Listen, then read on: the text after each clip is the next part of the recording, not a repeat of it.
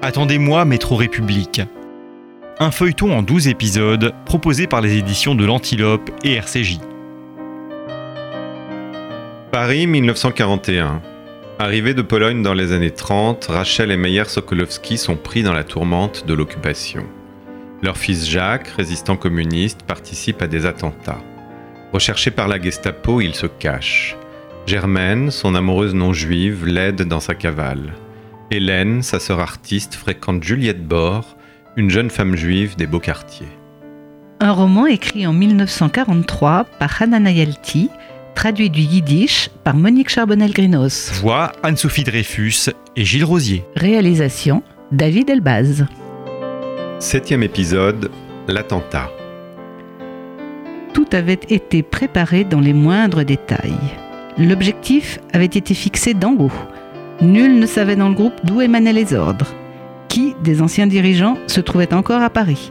Chacun avait son idée, mais rien de sûr. Les hypothèses les plus folles couraient.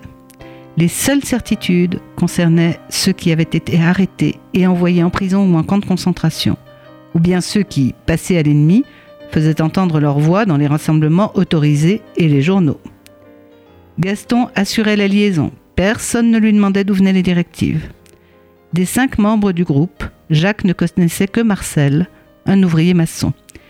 Il l'avait rencontré à plusieurs reprises avec Pierre avant la guerre. Cette fois, avait dit Gaston, deux gars suffiraient pour faire le travail, et c'était au tour de Jacques et de Marcel. Ils étaient convenus de se retrouver le lendemain après-midi dans la maison d'une connaissance de Marcel, une veuve, absente de chez elle toute la journée. Tu ne travailles pas avait demandé Jacques. Non, bientôt on aura oublié comment on construit une maison. Il avait tiré un plan de Paris de sa poche, avec les lignes de métro et les rues, puis pointé un endroit précis. Place de la République. Oui, avait dit Jacques, ça fait longtemps que je n'ai pas mis les pieds là-bas. Marcel avait levé les yeux. Je vois le quartier comme si j'y étais. En été, c'est là qu'on allait boire un verre. Le dimanche, on partait de là faire un tour sur les grands boulevards. Marcel avait jeté un coup d'œil sur le plan, déchiffré les noms écrits en petits caractères, et tandis qu'il réfléchissait à la meilleure façon de s'échapper du quartier, des souvenirs d'enfance étaient remontés. Quand j'étais petit, je venais souvent ici, la foule débordait de la place et allait jusqu'au boulevard. Tu te rappelles, Jacques? Les cochons métalliques peints en rouge qui montaient et qui descendaient. Les manèges tournaient à toute vitesse et les filles hurlaient parce que le vent faisait voler leurs jupes. Jacques repensait à une soirée passée là avec Germaine. Ils étaient dans une auto tamponneuse et chaque fois que leur voiture en heurtait une autre, Germaine riait aux éclats. Ensuite, ils avaient fait un tour de manège. Brusquement, les lisières s'étaient éteintes et pendant un court instant, une bâche avait recouvert les passagers. Côté nord, le magenta mène gare de l'Est et gare du Nord, avait fait remarquer Marcel. Côté sud, on est tout de suite à la République. Nuit et jour, ça grouille de soldats en armes. Le mieux, c'est encore les petites rues par ici. Et il avait montré l'entrelac de petits traits qui partaient du boulevard de Magenta vers l'Est. Traverser le canal Par là-bas, les rues sont désertes, il n'y a pas de circulation.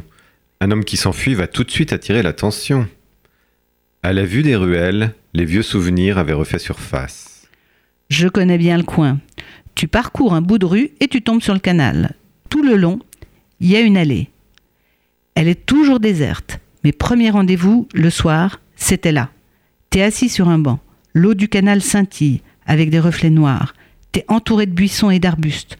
Tu passes le bras autour de la taille d'une fille. Comment aurait-elle le cœur de dire non? Qu'est-ce que t'en penses? Tu vois, si tu prends sur la gauche, t'as juste un bout de la rue de l'Ancry à remonter et tu évites la République. D'un saut, tu te retrouves sur les grands boulevards. Là, il y a toujours du monde.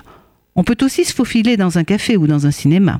Et s'ils font une rafle Parfois, ils encerclent un quartier entier. Bon, et alors? Je leur montrerai mes papiers et qu'ils aillent se faire foutre. Ils ne vont quand même pas arrêter des dizaines de milliers de personnes. Tu as raison. Pour toi, c'est un bon plan. Mais moi, je suis juif. Ils ne vont pas prendre la peine de me demander d'où je viens et ce que je faisais juste avant. Ils m'enverront illico dans un camp. Et ça, dans le meilleur des cas. Ah, je n'y avais pas pensé, avait dit Marcel en se levant. Et effectivement, les juifs, ils les arrêtent sans raison. C'est vrai ce qu'on raconte sur les ghettos en Pologne? Quand tu vois ce qu'ils font ici, en plein Paris, tu peux imaginer. Jacques était reparti chez lui, une petite chambre dont il ne sortait que rarement. Depuis qu'on raflait les Juifs, impossible de retourner chez ses parents. On pouvait à tout moment venir l'arrêter pour l'interner. Gaston lui avait conseillé de s'installer dans un petit hôtel entre la place du combat et le canal. Il lui avait dit Le patron est un type bien, mais évite de te faire remarquer. Pourquoi? On ne sait jamais qui sont les voisins. Dans un hôtel, il y en a toujours un qui arrive, un autre qui repart.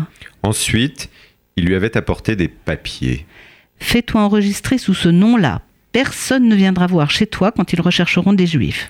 Jacques avait regardé la carte d'identité. Les papiers sont faux. Non, ils sont vrais, c'est-à-dire que les cachets sont vrais.